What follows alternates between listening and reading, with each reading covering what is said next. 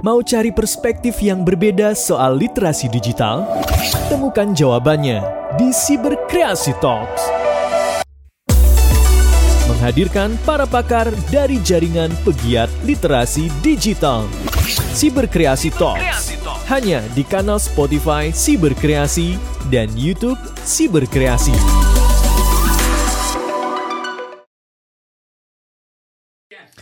Halo semuanya, Assalamualaikum warahmatullahi wabarakatuh. Apa kabar? Kita ketemu lagi dan kalian yang lagi nonton sedang menyimak podcast Siberkreasi Talk. Hari ini bersama saya Dias Danar Kita akan ngebahas berbagai hal seputar literasi digital di Indonesia Pastinya dengan para pakar di bidangnya. Nah podcast ini bisa disimak di channel Youtube Siberkreasi Dan juga di kanal Spotify Siberkreasi Senang banget Dias Danar hari ini kita bisa ketemu dan akan ngobrol sama ini udah lama gak ketemu, udah lama pengen ngobrol-ngobrol. Akhirnya punya kesempatan. Terima kasih untuk si berkreasi kita bisa menggali ilmu dari narasumber yang luar biasa. Kita akan ngobrol nanti sama Mbak Novi Kurnia selaku koordinator jaringan pegiat Literasi Digital, Dewan Pengarah Siber Kreasi, yang juga dosen ilmu komunikasi dari Universitas Gajah Mada. Nggak pakai lama-lama lagi buat yang lagi nonton kita dan juga lagi dengerin kita, langsung kita akan ngobrol ya. Mbak Novi, apa kabar? Baik Mas Dias, semoga Mas Dias juga sehat ya. Sehat, alhamdulillah. Inilah senangnya kita bisa ketemu di sini walaupun kita uh, Mbak Novi ada di Yogyakarta, kita ada di sini tapi senang bisa terus berbagi ilmu ya. Mbak, hari ini kita bisa sharing-sharing. Mudah ya, nggak usah pakai terbang atau naik kereta atau naik mobil ya. Kita bisa bertemu, ngobrol di ya. sini tentunya dan semoga obrolannya nanti juga manfaat gitu ya. Yes, amin amin amin. Mudah-mudahan pasti apalagi kalau lagi dengerin Uh, Mbak Novi ini kita pasti dapat hal-hal baru tiap kali ngobrol sama Mbak Novi. Mbak Novi. Semoga begitu. Yes, jadi boleh diperkenalkan dulu mungkin tadi saya kurang lengkap memperkenalkannya. Siapa tahu ada yang lagi di, diperkenalkan sama uh, Mbak Novi. Boleh silahkan ke pendengar dan penonton kita. Oke, halo pendengar dan juga penonton untuk podcast si berkreasi. Uh, salam kenal ya, nama saya Novi Kurnia. Saya lebih akrab dipanggil Mbak Novi karena di kampus maupun di sekitar rumah gitu ya, tetangga maupun mahasiswa juga manggil Mbak Novi. Saya tadi disebutkan dosen di Departemen Ilmu Komunikasi Fispol UGM, juga salah satu pendiri dan koordinator nasional Japelidi, Jaringan Pegiat Literasi Digital, membantu siberkreasi di Dewan Pengarah, juga tim pakar kurikulum Tular Nalar, uh, pokoknya beberapa tahun terakhir ini sejak saya pulang sekolah memang belajar gitu ya tentang literasi digital dan semoga hasil belajarnya juga bisa dibagikan karena ketika berbagi kita juga belajar gitu Mas Dias. Jadi selalu itu mutual ya, yes. selalu timbal balik gitu kalau kita ngobrol atau berbagi dengan orang lain kita juga belajar. Benar itu itu yang yang kita seneng tuh kalau dari ngobrol sama Mbak Rovi sebagai dosen kita bukan mengajarkan tapi kita sharing dari sharing kita saling belajar gitu ya Mbak Novi Novi ya? Siap, karena proses ya. ya. Jadi tentu saja interaksinya itu the bestnya lah gitu. Ini nih semangat nggak pernah berhenti belajar dari Mbak Novin yang mesti tertular ke saya gini nih. Jangan cepat puas ya Mbak dengan hal-hal. karena kan dunia ini berkembang ya. Ih, betul. Dan tentu saja ada hal-hal yang baru yang kita nggak tahu tapi orang lain tahu selalu ada yang seperti itu jadi kita nggak selamanya yang maha tahu lah betul gitu. mengutip kata-kata Mbak Novi dunia ini berkembang apalagi dari hal digital yang nggak berhenti setiap waktu tuh selalu berkembang. Nah ini pengen tahu juga dari uh, Mbak Dovi ini kan pasti berkaitan erat lah ya dengan masifnya perkembangan teknologi digital di Indonesia khususnya. Nah ini secara nggak langsung juga berpengaruh pada keamanan diri dari setiap penduduk di Indonesia.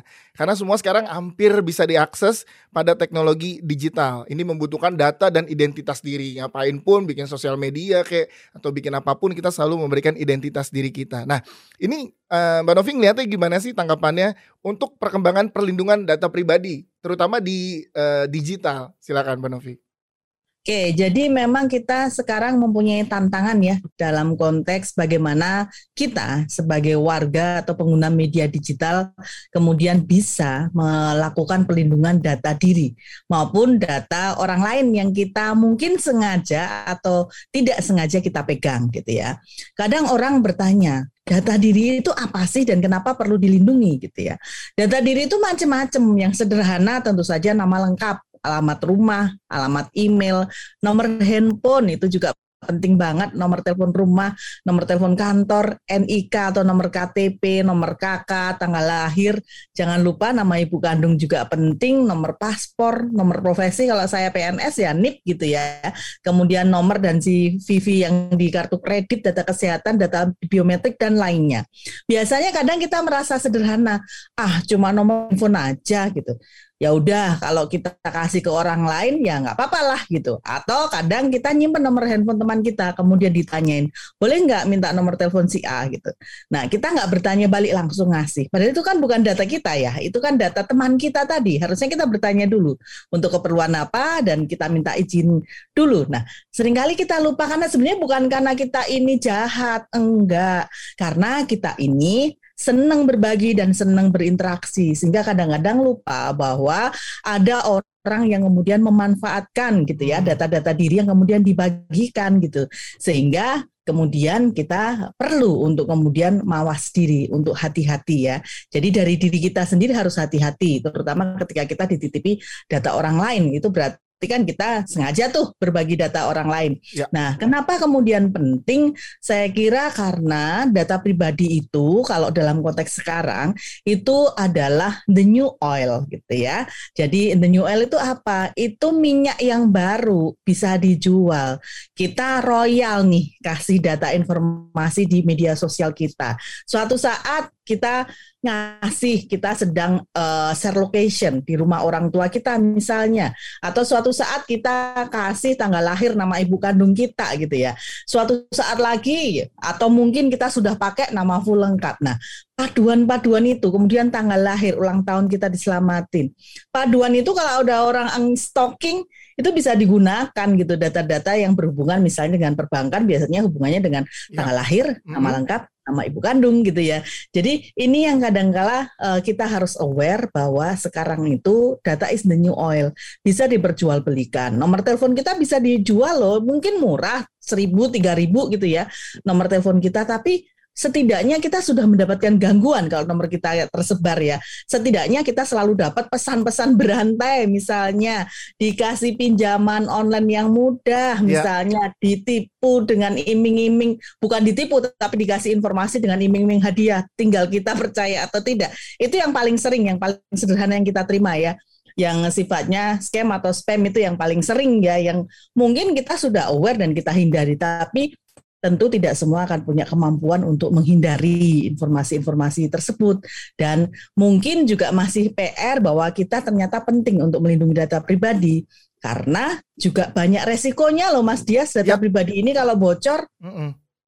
Ini ini Jadi, yang, ini yang bahaya juga ya kalau bocor dan digunakan dengan nggak baik gitu sama orang yang tadi uh, Mbak Novi bilang bisa fatal juga untuk ke kitanya ya. Betul. Ada banyak sekali kasus kan yang kemarin kita juga sering uh, dengar atau baca berita ya. Misalnya KTP yang kemudian digunakan oleh orang untuk pinjaman online ilegal. Alih-alih kita minjem, kita nggak minjem, tapi karena KTP kita entah nomornya atau scan-nya atau fotokopinya lu lari ke orang yang tidak bertanggung jawab, digunakan untuk meminjam, kita yang ditagih gitu ya. ya. Ditagih aja masih mending ya kalau nggak pakai di teror-teror, diancam-ancam itu kan ngeri banget gitu ya. Kalau sampai didatengin debt collector lebih serem lagi ya Mbak. Betul, serem itu kan mencekam ya udah kayak di film-film gitu. Iya. Padahal kita nggak ngutang gitu. Itu penyalahgunaan uh, data pribadi untuk pinjaman online. Bisa juga pembobolan rekening di bank ya kayak ah. tadi data-data utama gitu ya. Kemudian email kita bocor misalnya atau kita menggunakan transaksi perbankan di wifi gratis yang amannya tidak jelas bisa dihack gitu misalnya. Itu juga mungkin. Pembobolan dompet digital juga banyak terjadi. Kemudian juga jangan lupa data pribadi kita yang kita kemudian sering munculkan di media sosial itu kan juga bisa bisa dibikin menggunakan big data untuk profiling gitu kepentingan yes. politik, ekonomi atau pasar maupun kepentingan pribadi. Misalnya saja kalau kepentingan pasar, kalau kita buka marketplace untuk produk tertentu, mm -hmm. itu kan AI-nya, algoritmanya itu kan langsung uh, jalan ya kemudian yes. kita dikasih uh, yang mirip-mirip produknya gitu betul, kan betul. ini kan bisa digunakan untuk profiling gitu atau kita sering uh, posting foto gitu ya foto diri yang gimana lah gayanya gitu ya mm. yang kemudian ada mungkin masa lalu kita kita pernah nolak gitu ya. Nolak. Kalau saya nolak cowok misalnya, kalau Mas Dia saya nolak cewek misalnya ya. Atau nggak tahu ya uh, bisa apa saja tapi ada orang yang pernah kita kecewakan gitu dan kemudian bisa juga foto kita yang kadang kita taruh di medsos atau hanya untuk kita berdua saat itu yang intimate itu disebarkan gitu untuk kemudian uh, kepentingan pribadi untuk memeras misalnya. Ya. atau hanya untuk bikin keki karena kamu pernah menolak saya. Itu juga ada yang sifatnya pribadi seperti itu. Selain yang banyak ya penipuan online gitu. Dan bahkan juga ada yang pemerasan seksual ya, ya. yang kemudian muncul gitu baik itu dilakukan oleh pasangan kita di masa lalu gitu ya, Betul. ya atau mungkin uh, apa namanya orang lain tapi mendapatkan data tentang kita. Karena kadang-kadang mungkin ada orang yang punya intimate video atau intimate foto yang ditaruh di handphone yang mungkin handphonenya rusak atau handphonenya bocor gitu ya yang uh, datanya. Nah itu juga bisa dimanfaatkan untuk pemerasan juga. Jadi banyak dan uh, Kak Dias, hmm. yang ngeri kan ini yang jahatnya ini makin pinter ya. Betul. Ragamnya selalu makin banyak kan. Selangkah lebih maju dibanding kita yang kena gitu. Oh, oh jadi kita hanya kadang-kala loh, kok ada modus baru lagi? Loh, kok ada modus baru lagi itu kayaknya kok e, gimana ya. Tapi ya saya kira yang penting adalah kita preventifnya itu yang kenceng aja gitu ya. untuk lindungan data pribadi kita gitu. Sebenarnya memang kemajuan teknologi ini dari yang dijelasin dan pemaparan Mbak Novi tadi nggak bisa dihindari ya Mbak Novi ya. Buktinya coba gak deh bisa. Uh, lihat deh SMS kita berapa kali dalam sehari masuk spam itu gitu kan? Berarti memang data kita secara nggak langsung saat kita udah punya sosial media mungkin dan juga mendaftar di salah satu uh, mungkin tadi sosial media juga dan lain-lain udah udah kena tuh. Misalkan data kita udah kesebar dan lain-lain gitu ya. Nah berarti apa yang mesti dilakukan atau peran idealnya dari masyarakat nih apa nih mbak?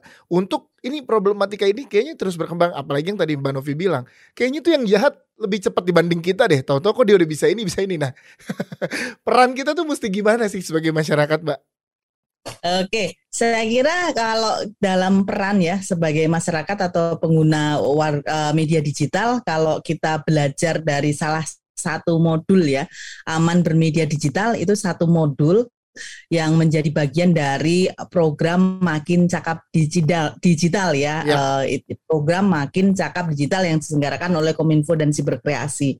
Di salah satu modul dari empat modul itu ada aman, cakap, kemudian budaya dan etis bermedia digital.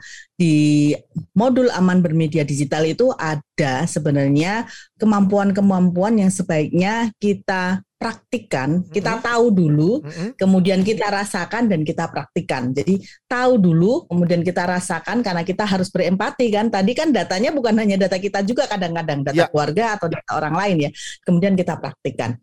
Nah, rumusnya itu amanah gitu ya e, singkatannya. Hmm. atur maksimal antisipasi nomor satu kan asuh dan kemudian harmoni. Nah aturnya ini apa? Kita harus pinter jangan males mengatur perangkat lunak maupun perangkat keras kita terutama sandi atau password. Oh, nah, sering kali okay. kan kita gampang banget ya bikin sandi yang uh, gampang. Iya yang gampang diingat. nama tanggal lahir atau alamat rumah itu istilahnya mudah ditebak atau kalau saya bilang sih biasanya bilang tebakable gitu ya. Iya, kalau saya nama mantan sih Mbak Novi biasanya. nama mantan mungkin masih bisa ditebak ya oleh orang-orang sekitar. Iya, karena ya, mantannya ya, cuma satu, ya. jadinya gampang ditebak. Jadi gampang ditebak. Nah, ini kadang kita males ah ngapain sih bikin password susah-susah gitu ya. Nah, persoalannya adalah uh, password ini kalau mudah ditebak ya terus ya enak banget dong orang gitu ya kalau yeah. mau niat membobol. Yeah. Memang uh, kalau kita mau aman nyamannya itu dikurangin bikin password harus yang kuat kalau perlu dites ada banyak gitu ya website untuk ngetes password misalnya okay. uh, eh, how my uh, how my password how secure is my password net gitu ya misalnya hmm. itu gitu ya. Nah kemudian yang kedua adalah maksimalkan uh, perlindungan data diri gitu ya. Jadi data body kita tentu saja harus kita hati-hati. Kadang-kadang memang kita nggak bisa mengingkari ya. Misalnya saja ketika kita ikut join di webinar dimintain alamat email, nomor telepon dan macam-macam ya. Nah, ini caranya tentu saja kita kalau bisa bedakan lindungi email utama kita untuk eh, transaksi-transaksi penting. Oh, Misalnya untuk pekerjaan profesional saya menggunakan emailnya UGM gitu ya. ya. Tapi kalau untuk perbankan saya menggunakan email yang lain untuk hiburan saya berusaha juga menggunakan email yang berbeda. Hmm. Itu lebih aman. Repotnya apa? Yang ngapalin password karena nggak mungkin passwordnya sama. Ya. Pakai password manager. Bisa password manager yang secara digital gitu ya. Hmm. Ada fasilitas banyak password manager atau kita catat tapi pakai bahasa sandi kita gitu. Saya punya bahasa sandi. Oh kecil misalnya ya. Jadi betul, betul. ada bahasa uh, bahasa yang mungkin hanya saya tahu sendiri gitu ya. Kode-kode gitu gitu ya. ya. Orang pramuka saya dulu gitu ya. jadi mungkin kodenya pakai Morse. Jadi misalnya gitu kan kita kadang Iya, jadi pakai bahasa Morse saya sendiri gitu ya. Itu misalnya nyimpen nah, di notes gitu ya, Mbak ya. Terus betul. nanti handphone berpindah mau ya bahaya. paling enak pakai password manager ya. Yes. Digital itu paling enak karena kemudian langsung tersimpan gitu ya. dan aman. Kemudian juga eh, pastikan kalau bisa menggunakan langkah dua langkah verifikasi. Kalau kita dapat OTP, ya jangan dikasih-kasih ke orang gitu ya. Betul. Kemudian juga aturan privasi harus kita jaga. Kemudian juga sering kali kita lupa ya kalau mau masuk ke aplikasi atau ke misalnya platform ya uh, dia sih ya kita cuma detail terms and conditionnya itu karena kecil-kecil kita lewatin lah yes aja agree-agree aja. Padahal kadang kita ada penjelasan di situ. Apakah data kita ini bisa diambil oleh orang lain? Sederhananya misalnya di medsos, apakah video kita ini atau foto yang kita posting bisa di save as orang. Ke, oh. Tiap platform kan beda-beda tuh gitu. Ya, ya sebenarnya di screenshot bisa sih, tapi kalau kemudian uh, di nggak bisa di save as itu tentu akan lebih mudah ya, ya. dibandingkan dengan bisa di save as misalnya. Kemudian ya hati-hati berbagi data diri karena tanpa perlindungan uh, maksimal data pribadi juga rawan bocor. Itu amanah baru dapat M ini, masih hmm. ada anah nih, Anahnya, anahnya lagi apa gitu. Hmm. Masih ada tiga gitu ya. Uh, yang ketiga adalah antisipasi penipuan digital. Tadi uh, dia juga cerita ya, kita tiap hari mesti dapat lah iming-iming yes. entah pinjaman online atau hadiah berapa ratus juta nih hari ini dia dapatnya. Saya 250 juta hari ini dapatnya. ya kan? Nah, ini kita harus hati-hati jangan gampang uh, terbawa gitu ya kalau ada iming-iming hadiah atau pinjaman cepat atau kadang berita menggiurkan. Saya pernah ditelepon waktu itu ya, nomor saya saya baru pulang sekolah gitu dari Australia sementara anak saya masih kuliah di sana gitu. Ya. Nomor saya dan nomor suami berturutan. Saya dulu yang ditelepon, terus ditelepon, e, "Bu, anaknya kecelakaan di sini hmm. uh, mohon disiapkan dana begini untuk membebaskan bra bra bra bra gitu. Hmm. Terus saya bilang maaf salah sambung. Terus habis itu suami ditelepon. Terus kayaknya sama tuh terus sama suami diladeni. Oh, oh ya saya di mana? Ini lo di kantor polisi karena anu melakukan apa ini ini ini ini, ini. terus mm oh ya sudah nggak apa-apa biarin aja anak saya udah gede lo bu pak ini harus gini gini gini gini uh, tetap diladeni sama suami saya. Terus setelah Pak Anjang habis ngabisin pulsa baru bilang anak saya itu cuma satu dan cewek nggak cowok seperti yang kamu bilang dan juga anak saya di Australia. Lagi di Australia. nah itu uh, kadang-kadang ya kalau suami saya memang tega ya godain balik. Kalau saya ah, mending buat istirahat daripada buat godain balik. Energinya. Nah betul. ini harus hati-hati ya. Kadang-kadang ya. memang kita dalam kondisi uh, menerima itu kaget ya. ya. Apalagi kalau ada info yang cocok. Kebetulan saya infonya nggak cocok ya, jadi gampang banget tahunya. Tapi kalau infonya kebetulan cocok, mungkin akan terbawa gitu ya. ya. Dan kadang ada yang sampai dibawa ke ATM untuk suruh transfer kan, itu pernah kejadian pada tante dari teman saya okay. gitu ya. Jadi uh, terbawa sampai ke ATM karena dibilangin ponaannya sakit butuh ditransfer gitu ya. Nah, karena panik ya diikuti. Nah, ini yang penting adalah selalu kelola emosi, selalu kritis informasi dan juga belajar gitu ya, sering baca karena kita jadi tahu modus-modusnya seperti apa, bukan untuk menjadi penipunya tentunya, Betul, tapi buat mengantisipasinya. Gitu ya. Iya. Nah, kemudian yang nomor empatnya dari amanah N-nya itu nomor satu kan rekam jejak digital yang baik ya. ya. Jadi ini penting kalau kita mau melindungi data diri ya kita pilih-pilih lah. Jangan yang penting posting tapi posting yang penting. Karena kalau sekarang ya kita ini mau cari kerja kan juga mau dilihat tuh rekam jejak kita ya dia ya. Dia kemarin waktu ngelamar kerja dicek nggak tuh IG-nya atau apanya gitu? Oh, iya iya sampai sekarang pun kalau lagi mau ada pekerjaan-pekerjaan gini pasti dilihat uh, digital di jejak digitalnya gimana postingannya apa aja dan lain-lain itu juga penting ya. Dan juga kita jangan berbagi meskipun kita pengen rekam jejak digital kita baik tapi jangan berbagi terlalu banyak tentang data informasi diri kita maupun keluarga gitu. Karena tentu saja ya posting yang penting sajalah jangan yang penting posting itu saya kira penting Kemudian yang aman berikutnya kita juga harus hati-hati, terutama mungkin untuk yang orang tua atau kakak atau adik ya yang hmm. punya kemudian orang-orang di sekitar yang masih lebih muda, yang anak-anak gitu ya, yang tidak belum tahu haknya, belum tahu menjaga data dirinya gitu ya.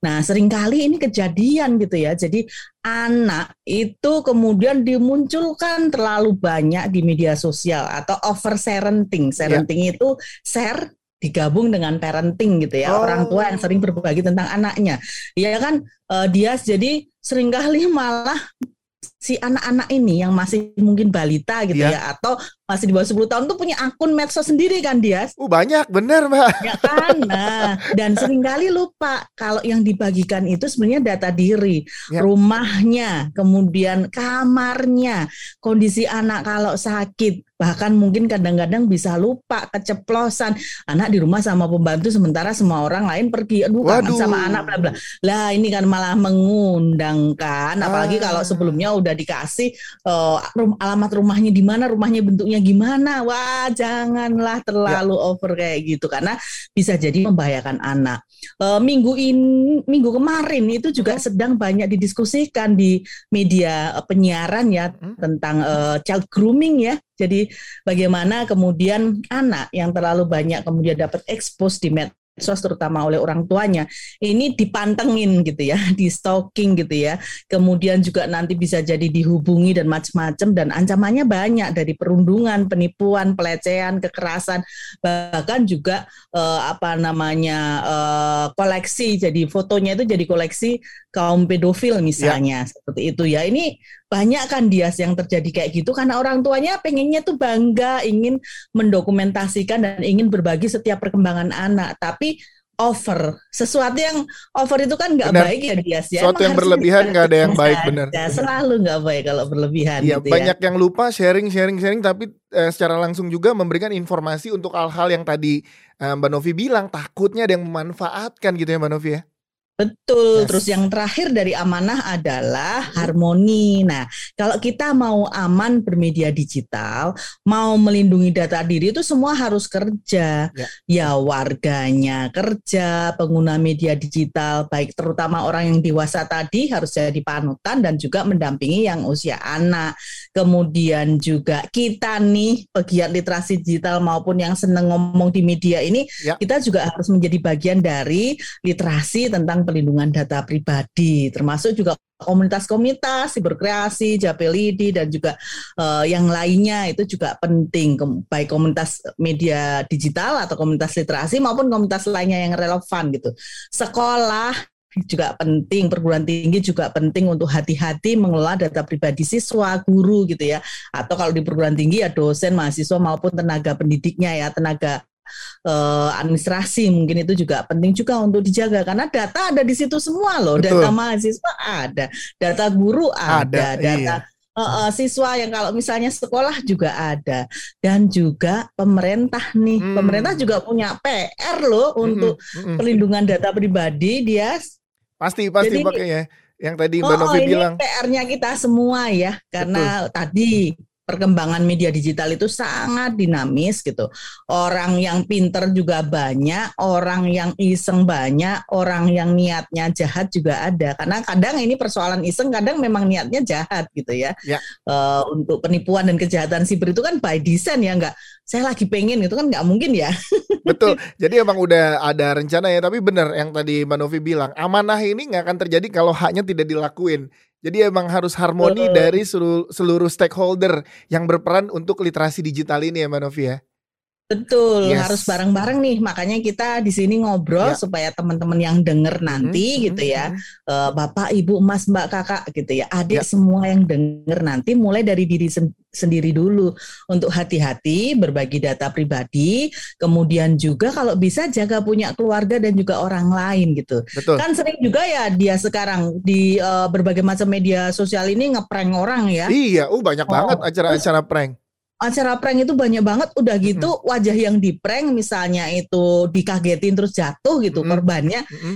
ini kan wajahnya kelihatan gitu itu kan iya. sebenarnya begitu diunduh nggak bilang-bilang nggak minta izin itu kan juga sebenarnya udah pelanggaran ya pelanggaran Udah keamanan betul menghargai data pribadi itu pelanggaran amanah ini orang kan malu ya kalau jatuh terus mukanya aneh terus di video kan nggak semua orang mau ya dilucu-lucuin kayak gitu gitu loh ini saya kira banyak yang oh, masih lupa karena apa? Karena kadang-kala yang Hmm. unik-unik yang aneh-aneh itu dianggap gampang bikin orang ketawa kemudian juga eh, banyak penontonnya dan Ya. mendatangkan cuan. Tapi ya no no no no. Jangan. Kalau bisa mas saya mau ngetop dengan memperdaya orang ya, Ya. janganlah gitu. Bener. Banyak banyak yang lupa saat melakukan sesuatu resikonya tidak terlalu dipikirkan atau nggak di breakdown yang di breakdown yang enak-enaknya aja ya mbak Novi ya ya Betul, cuannya Dias. dan lupa viralnya bahwa itu bukan itu orang lain gitu yang Iya. harus kita hargai gitu ya dan itu kan Jadi- data pribadi dan juga Betul. berkaitan dengan keamanan digital Betul, berkaitan juga dengan rekam jejak gitu. Ya. Kalau kita udah saya pernah dapet nih Heeh. kayaknya sebulanan yang lalu. Ha-ha. Ceritanya tuh ada eh, guru gitu ya yang ngajar melalui video meeting ya yang Ha-ha. sinkronus gitu ya. Heeh, heeh. Kemudian di salah satu muridnya itu kan gini duduk gini ya, Hmm. tapi ngantuk jeglak gitu kan. Mm-mm. Terus jatuh, terus habis itu di video kan yang eh, karena direkod ya kalau Ya. ngajar ya, direkod terus kemudian rekodnya itu dimasukin ke medsos gitu. Oh, oke Dan yang dilupakan adalah gitu, yang dilupakan Hmm, hmm, adalah di Zoom itu kan satu layar nggak cuma satu orang, iya. ada beberapa orang. Iya. Dan kalau itu kelas kan di akunnya ada nama anak-anak siswanya itu, betul. Baik yang jatuh maupun yang enggak. Iya. Itu kan sebenarnya berbahaya ya karena kemudian viral kemudian ke, di kadang diposting orang lain dan orang kan sering posting video orang juga nggak minta izin kan? Iya main posting aja. nah ini padahal ada nama anaknya semua itu yang ada di layar yang sama plus yang jatuh. Lah itu kan nggak mungkin hilang videonya toh Betul. biarpun nanti udah di delete sama yang posting kalau udah disimpan sama orang nggak bakal hilang dan yang Ya. nggak enak dari media digital ini gitu ya dokumentasi itu umurnya lebih panjang daripada usia manusia loh gitu. setuju jadi bener oh, kalau udah jeleknya ada kemudian disimpan mau 100 tahun lagi kitanya udah nggak ada videonya masih, Masih ada, ada, kan, Bias? Oh, oh. ini, ini makanya bahaya makanya pentingnya kita sharing-sharing bikin acara seperti ini tuh untuk mengantisipasi itu ya Mbak Novi ya jadi sangat penting nah. Ini kalau ngomong ngobrolin tentang perlindungan data pribadi secara global yang udah kita ngobrolin dari tadi. Mungkin ada nggak Mbak Novi contoh dari negara mungkin satu negara yang bisa dijadikan sebuah gambaran baik mengenai perlindungan data pribadi ini gitu untuk kita bisa sama-sama terapkan juga di Indonesia. Sebenarnya sudah ada beberapa negara yang menggunakan ya, tapi yang paling sering dijadikan acuan itu yang GDPR itu loh, yang Eropa gitu ya, Uni Oke. Eropa itu ya. Itu yang sering dijadikan acuan. Hmm. Jadi intinya sebenarnya sama ya, bagaimana eh, kita yang punya data pribadi melindungi siapa pun yang mengelola atau memproses data pribadi, Ya. baik itu pemerintah atau organisasi yang lainnya gitu ya, itu melindungi. Organisasi yang lainnya selain pemerintah yang biasanya punya data pribadi kita misalnya platform gitu ya platform digital medsos gitu ya itu kan data pribadi kita juga eh, ada di situ gitu ya Eh, makanya sering kali kita juga bertanya gitu apa kita juga harus memilih juga setiap medsos itu kan memberikan ruang untuk kita memberikan informasi tentang data pribadi kita Ya setuju. yang jelas mesti nama. Apakah kita akan menggunakan nama asli, identitas asli, atau nama yang bukan asli gitu ya, atau nama panggilan, atau nama artis, nama ngetop lah gitu ya. Itu bisa gitu ya. Kemudian kadang ngasih pilihan tanggal lahir mau dikeluarkan enggak, pekerjaan mau dikeluarkan enggak, SMA-nya mau dikeluarkan enggak. Kan ada beberapa medsos yang detail banget. Nah, Iya. tergantung kita milihnya.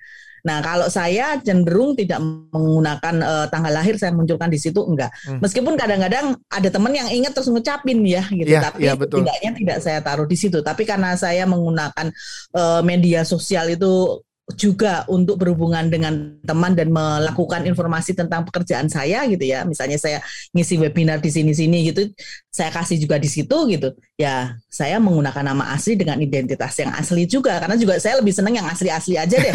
gitu.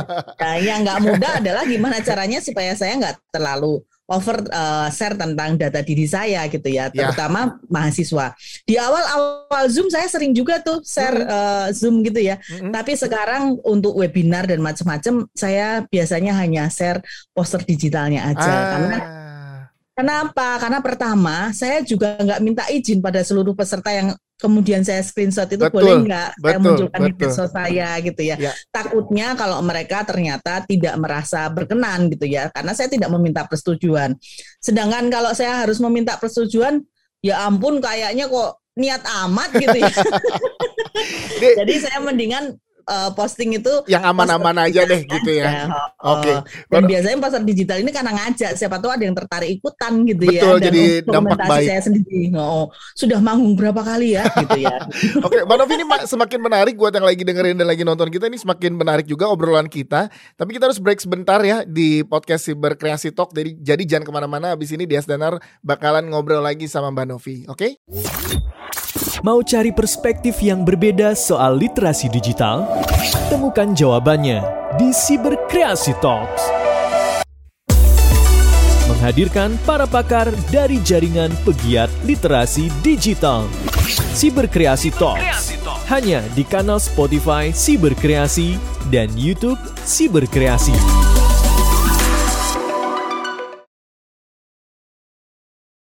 Yes, masih barengan sama Dias Danar dan juga masih di podcast Siber Kreasi Talk. Masih sama Mbak Novi di sini, Mbak Novi Kurnia, koordinator jaringan pegiat literasi digital atau yang biasa kita dengar dengan Japelidi. Sekaligus juga Dewan Pengarah Siber Kreasi dan dosen ilmu komunikasi Universitas Gajah Mada. Mbak, lanjut kita ngobrol-ngobrol tentang keseruan eh, pengamanan data pribadi di literasi di dunia digital sekarang gini. Kalau mungkin kalau boleh dianalogiin digital atau sosial media kita itu ibarat teras rumah kali ya Mbak Novi ya. Jadi seberapa banyak yang pengen kita kasih lihat ke orang lain gitu. Ya, seberapa banyak yang bisa kita pengen tampilin orang lain tahu tentang kita gitu. Jadi kalau terlalu banyak oversharing yang tadi Mbak Novi jelasin juga jadinya nggak bagus juga nanti orang main masuk rumah kita sembarangan aja gitu loh. Ya kan? Betul. Dan juga bisa dianalogikan dengan lebih besar ya. Ah. Untuk bukan pelindungan data diri saja, tapi Ah, ah. konsep aman bermedia digital dengan menggunakan eh, gawe atau Ya. media digital apa pun bentuk gawenya, laptop, komputer, handphone dan macam-macam, itu kayak rumah juga sih. Betul. Gitu. Nggak cuma teras karena kalau keamanan digital Mm-mm. dalam konteks media yang kita gunakan atau gawe yang kita gunakan ini kan kayak rumah. Kalau kita mau pergi keluar rumah itu kan rumah mesti dikunci, jendela Yes. ditutup, kalau Yes. perlu ada alarm, kalau perlu ada CCTV, CCTV, kan. iya. Nah, kita menggunakan medsos saja contohnya satu aplikasi medsos. Ah, ah. Itu kan ada, kita mau atur privacy settingnya apakah teman saja atau Mm-mm. tidak gitu ya. Kemudian juga eh, apakah kita bisa dilihat oleh orang lain atau tidak. Itu kan juga bisa kita atur ya termasuk mengatur eh, tadi mau pakai dua langkah verifikasi atau tidak dan sebagainya. Itu Betul. pilihan kita sebenarnya mau menjaga seaman berapa gitu ya atau sejauh mana aman kita akan kita jaga. Ya, ini jadi Memang penting. harus dipelajari kan? Iya, ja- dan jadi penting kita bisa ngejaga keamanan apalagi sosial media. Kadang pakai close friend aja suka bocor videonya ya, Mbak. Betul, dan mungkin juga karena kita itu suka berbagi, suka Iya. berbagi itu juga ada kurang baiknya ya, karena kemudian kita lupa yang kita bagi itu punya siapa, punya teman kita kita bagi-bagi. Itu yang Kayak lupa. Nomor telepon tadi ya, nomor telepon kita mudah berbagi video, mudah kita bagi foto nggak minta izin gitu ya. Iya. Nah ini kita mungkin harus belajar Yes. untuk menjaga bahwa itu bukan hak kita untuk eh, berbagi. Sharing. Berbagi barang kita aja kita harus hati-hati, apalagi, Apalagi orang berbagi lain. barangnya orang lain. Ini Betul. harus lebih hati-hati lagi, termasuk data pribadi kita. Kita Nah. juga harus hati-hati jaga da- data pribadi kita. Apalagi itu data Ya. orang lain itu tanggung jawabnya double. Gitu Betul. ya. Nah, ini yang harus dikasih tahu. Nah, Iya, makanya iya. kita ngobrolin eh, sedikit mengenai jaringan pegiat literasi digital. Ini kan merupakan komunitas ada dosen, peneliti gitu ya dan juga pegiat yang concern pada isu-isu literasi digital. Tapi sebenarnya visi misinya akan dibawa ke mana sih Mbak dari eh, Japelidi ini gitu? Sejauh mana nantinya akan berperan di literasi digital Indonesia? Oke, jadi Japelidi atau jaringan pegiat literasi digital itu kalau dilihat sejarahnya itu lucu, lucu loh. Jadi kayak Hmm. lagu ya. Kalau lagu itu kan ada yang lagu yang bermula dari Facebook itu ya. Gimana lagunya tahu nggak dia? Eh, aku tahu tapi suaraku kan gak bagus ya Mbak. Jadi, Namanya nggak bagus ya. jadi Jadi nggak ini usah bermula dari Facebook gitu ya. ah, Jadi ah. tahun 2016 akhir sahabat eh, saya gitu juga dulu sama-sama kuliah S2 di UI gitu ya. Mm-mm. Namanya Mbak Santi, dosen Unisba itu Mm-mm. nyetatus di Facebook itu akhir 2016. Saya lupa November atau Desembernya gitu ya. Ya. Nah, di status itu intinya menceritakan tadi beberapa persoalan masyarakat digital Indonesia ya bahwa tingkat literasinya masih perlu ditingkatkan, ada banyak konten negatif seperti hoax, cyberbullying dan lain-lain. Terus kita ini ngapain sih sebagai dosen komunikasi gitu ya? Intinya gitu ya. Terus saya nyamber lah kita mau bikin sesuatu yang serius nih, ingin bikin bagian dari solusi. Yuk bikin riset dulu, kita mapping dulu sebenarnya literasi digital itu udah dilakukan apa saja sih di Indonesia gitu. Terus habis itu bersambut-sambut tuh di situ Hmm. beberapa teman yang kemudian ada beberapa yang sudah saya kenal, ada yang beberapa yang belum. Mostly awalnya dosen memang gitu ya, yang merasa itu eh apa ya ini kan persoalan yang harusnya aku ikut membantu nih gitu ya. Nah kemudian eh, di bulan Januari 2017 akhirnya saya memang, mengundang teman-teman gitu ya yang tertarik yang ikut ngobrol di Facebooknya Mbak Santi itu untuk kemudian datang ke UGM untuk Ah. ngobrol yuk kita ngapain gitu. Terus akhirnya langkah pertama kita adalah yuk kita melakukan riset untuk pemetaan gerakan literasi digital di Indonesia gitu Oke. ya. Dan akhirnya ada sejumlah orang, belasan orang. Kemudian habis itu kita kerjanya di WhatsApp grup gitu ya. Oh, Jadi oke. eh, lewat chat. Terus akhirnya nambah nambah nambah akhirnya ketemu 26 peneliti dari eh, apa namanya saya lupa jumlahnya berapa itu lupa tapi puluhan peneliti Puluhan gitu ya? Eh, puluhan peneliti oh 56 peneliti dari Ya. 26 perguruan tinggi gitu ya Wow. yang kemudian meneliti 342 kegiatan literasi digital yang dilakukan tahun 2010 sampai 2017. Oke. Dari hasil Oke. riset itu lah kemudian Jabelidi dibentuk. Hmm. Kenapa namanya Jabelidi gitu ya? Karena kita kemudian mikir ini kita ini siapa sih? Dosen iya memang gitu ya. Waktu itu memang lebih banyak dosennya, tapi ada beberapa yang bukan dosen gitu. Ya. Nggak mungkin dong kita pakai nama dosen dan ini kan individual decision gitu ya, bukan atas nama organisasi gitu. Meskipun waktu itu difasilitasi oleh UGM ya di program S2 Ya. atau Magister Ilmu Komunikasi UGM. Kemudian akhirnya kita meneruskan eh, apa riset tadi, bikin konferensi pers dan kebetulan ada satu dosen lagi dari UNY yang mau nge-host Hmm. untuk bikin konferensinya. Jadi kerjasama Japelidi dan juga eh, UNY gitu ya. Kenapa dinamakan Japelidi Jaringan Pegiat Literasi Digital? Kalau disingkat kan JPLD ya. JPLD itu apa kok susah banget. Akhirnya ada teman saya lupa waktu itu yang ngusul siapa. Udahlah diambil su- satu suku pertamanya aja Japelidi. Langsung di Google. Set, sudah ada yang belum yang pakai nama Japelidi belum? Sip. Sikat itu kan udah jadinya.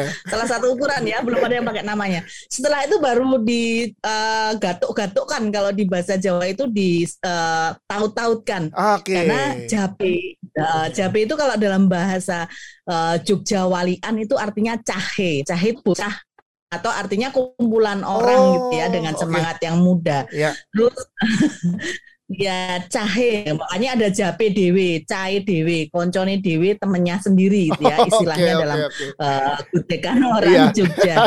Lidi itu ya lidi yang dari eh, apa batang kelapa. Mm-mm. Lidi itu kalau sendiri itu kan nggak bisa ngapa-ngapain ya. Ya. Tapi kalau kemudian banyak bisa buat nyapu atau tebah-tebah atau bersihin tempat tidur gitu ya. Ya. Nah ini kemudian Lidi itu semangatnya adalah kita ini bersama sama dan karena bersama-sama kan kolaborasi maka kita bisa berbuat sesuatu. Ya. Cuma waktu itu kita nggak bayangin ternyata Jabelidi itu ada aja. Jadi teman-temannya itu baterainya itu nggak ngerti mereknya apa, nggak ada capeknya gitu ya. Jadi dari konferensi tadi kemudian bikin banyak sekali kegiatan dari riset, konferensi, seminar, lokakarya, publikasi, kemudian hubungan media, pengabdian dan kampanye. Tahun 2018 kita workshop beberapa kali untuk kemudian membuat panduan literasi digital. Jadi kita bikin Ah. kurikulum liter- Ya. dari Japelidi bahwa belajar dari banyak buku, dari banyak referensi, akhirnya kita memutuskan untuk merumuskan 10 kompetensi literasi Japelidi dari akses, paham, seleksi, produksi, distribusi, analisis, verifikasi, evaluasi, kemudian partisipasi, kolaborasi. Awalnya 10 kompetensi literasi digital ini digunakan untuk nulis buku panduan. Ah, Tapi ya. kemudian tahun 2019 Mm-mm. digunakan untuk riset pemetaan literasi digital masyarakat Indonesia dia. Jadi Wah, keren banget. kita melakukan penelitian Iya. gitu ya untuk mengukur eh, apa namanya kecakapan masyarakat Indonesia atau kompetensi literasi digital. Dan bahkan instrumennya ini sudah punya hak cipta loh. Wah, ini sih, Wah. ini ini yang keren nih berawal dari Facebook jadi sampai udah, punya uh, jadi, sebesar ini dan berperannya tuh. Luar biasa ya Mbak ya. Betul. Kemudian ya. uh, ini sudah dipunya hak cipta, hmm. jadi instrumen ini sudah digunakan oleh banyak sekali ya, ya, baik itu mahasiswa atau dosen untuk dites. Termasuk saya sendiri di UGM itu saya juga mendapatkan award dari atau hibah riset dari ya. WhatsApp Group untuk meneliti tentang kompetensi literasi digital uh, perempuan Indonesia mm-hmm. menavigasi misinformation atau okay. dan disinformation, hoax gitu ya, hoax dan ujaran kebencian. Yes. Nah itu saya gunakan, termasuk juga banyak yang menggunakan gitu ya. Ini. Karena kemudian kita sudah uh, catatkan. Nah tahun lalu kita bikin kampanye daring dan luring untuk lawan hoax COVID-19. Oke. Okay. Ini juga nggak unpredictable juga ya. Kita awalnya merasa ini pandemi udah jal, uh, udah dua minggu nih, jadi itu tanggal sekitar belasan Maret. Kita masa nggak ngapa-ngapain ya? pandemi kita harus di rumah saja, mengajar berkurang, riset nggak mungkin, pergi nggak mungkin, yuk kita bikin kampanye. Ya udah kita bikin kampanye. Dan kampanye pertama kita berjalan ya, Mbak. Oh, dia, oh, dia. Jadi kita bikin konten untuk yang pertama itu jaga diri, jaga keluarga. Sebenarnya itu tips prokes saja kan gitu ya. ya. Tapi kemudian permintaan dari warga ini banyak ternyata. Memang kekuatan digital tuh sebegitunya. Makanya Betul. sampai hari Dan, ini semangatnya juga uh, sangat luar biasa dari teman-teman yes. Japelidi gitu ya Mbak ya. Iya, jadi yang kampanye itu akhirnya mm -hmm. kita sebarkan melalui media sosial dan ya. juga kita sebarkan melalui file. Jadi kita ah. ada dua daring dan luring waktu itu yes. ditempel oleh warga dengan niat mereka sendiri. Sebagian ya. mereka DM ke admin dari Twitter dan admin dari Instagram Japelidi minta file filenya terus kita sediakan di Google Drive siapa pun yang mau ambil silakan. silakan. Mereka ngeprint sendiri. Ada yang ditempel di depan warung, ada yang di kotak jamu, ada yang ditempel dijadiin spanduk, ada yang dijadiin baliho. Ya ada yang ditaruh di water tower tempat cuci tangan wadah aja. Dan mereka kadang player kecil-kecil dibagi sanitizer dia betul. Jadi nah, banyak wilayah yang ada di Indonesia. Benar. Ini ini peran yang sangat oh. luar biasa mbak. Da, ini untuk uh, terakhir mungkin ya pertanyaan terakhir untuk uh, mbak Novi ini dari Japel ini. Apa ya yang akan dilakukan dalam waktu dekat ini yang oh, mungkin okay. yang masyarakat bisa ikut berpartisipasi juga gitu? Silakan okay. mbak Siap. Kalau kampanye tadi udah selesai dan ya. udah dibukukan ya. Mm-hmm. Kemudian tahun ini kita bekerja sama dengan Kominfo dan Siberkreasi untuk menyusun modul literasi digital yang empat tadi saya ceritakan dari aman, cakap, kemudian juga etis budaya mm-hmm. dan uh, teman-teman Jabelidi ini ikut menjadi narasumber di berbagai macam program makin cakap digital. Oke. Okay. Yang akan kita mau kickstart kickstart mau kita mulai itu besok Sabtu. Wah, besok Sabtu siap. kita akan memulai program kerjasama dengan dengan uh, My Voice Surabaya ya dari mm-hmm. US Embassy yang ada di Surabaya mm-hmm. itu kita mau bikin uh, pelatihan gitu ya literasi digital untuk teman-teman uh, kaum muda yang ada di Indonesia Timur. Nah, Keren. ini besok Sabtu kita akan mulai ngobrol-ngobrolnya, mempersiapkannya. Yes. Jadi ada pelatihannya nanti untuk teman-teman uh, di Indonesia Timur terutama kaum mudanya. Ya. Dan kita juga jalan podcast ini, kemudian kita juga punya rubrik literasi digital tiap minggu mm -hmm. di mhm. Jawa Tengah online. Mm -hmm. Kita juga ada talkshow dengan TVRI Jatim itu bulanan apa aja deh teman-teman ya. Ini nggak nggak mau berhenti, berhenti ya. semangatnya sangat luar biasa. Apa aja yang bisa kita bantu ya. dengan siapa saja kita terbuka untuk kemudian sebenarnya intinya cuma satu sih karena kita punya semangat kolaborasi dan gotong royong kita ingin menjadi bagian dari solusi. Ya, gitu ya, ini dia itu pentingnya. Itu uh, karena kan persoalan masyarakat digital ini uh, apa namanya begitu kompleks ya ada aja selalu gitu ya setiap okay. saat ada yang baru ada yang baru tapi kita nggak boleh kemudian lelah dan juga patah semangat karena kalau kita bergerak dan sekarang menyenangkan loh temennya banyak kan bisa yes. berkreasi juga banyak sekali komunitas gitu yeah, yeah. dan tahun ini literasi digital mendapatkan apa spot dari pemerintah maupun dari berbagai macam komunitas yang lain itu turut bangga bukan karena apa-apa, tapi karena lebih banyak yang bekerja sama untuk tadi mengatasi persoalan-persoalan masyarakat digital. Kan ini untuk kita dari kita juga kan Dias? Betul. Mbak ini ini keren banget ya. Sebenarnya waktu sekarang kita ngobrol ini kurang panjang untuk ngobrol tentang uh, literasi digital. Tapi memang waktu akhirnya uh, kita dikasih jatah segini doang nih sayang banget. Nanti mudah-mudahan yang lagi dengerin dan lagi nonton kita bisa langsung mungkin di sosial medianya. Boleh ke Mbak Novi atau ke Japelidi gitu ya. Kalau ada pertanyaan-pertanyaan. saya, saya ya betul di IG dan juga Instagram. Ya. kalau uh, Japelidi juga juga ada, ya. ikutin aja di Instagram sama Twitternya yang aktif ya. Ada semua Jadi, tuh ya. Monggo silahkan iya websitenya sudah ada tapi isinya belum uh, cepet ya berkembangnya karena lebih banyak ngurusin yang program-program yang sedang jalan. Kita masih ya. punya ya. PR untuk membenahi websitenya. Website. Mungkin yes, yang lagi dengerin uh, sekarang mau berkolaborasi dalam bentuk websitenya Japelidi juga silahkan. Yes, Mbak Boleh. No, yes, benar Mbak Novi. Ini uh, saya secara pribadi dan juga teman-teman yang lagi nonton kita ucapin terima kasih banget untuk ngobrol-ngobrolnya di podcast uh, Cyber Kreasi Talk. Semoga kita punya kesempatan lagi untuk ngobrol. Mungkin gak secara virtual tapi secara langsung aku main ke Jogja Wah, gitu ya Mbak Novi nanti ya mudah-mudahan ya. Thank you banget. Banget. Kalau iya, gitu ya, hari sama, ini. Sama, iya.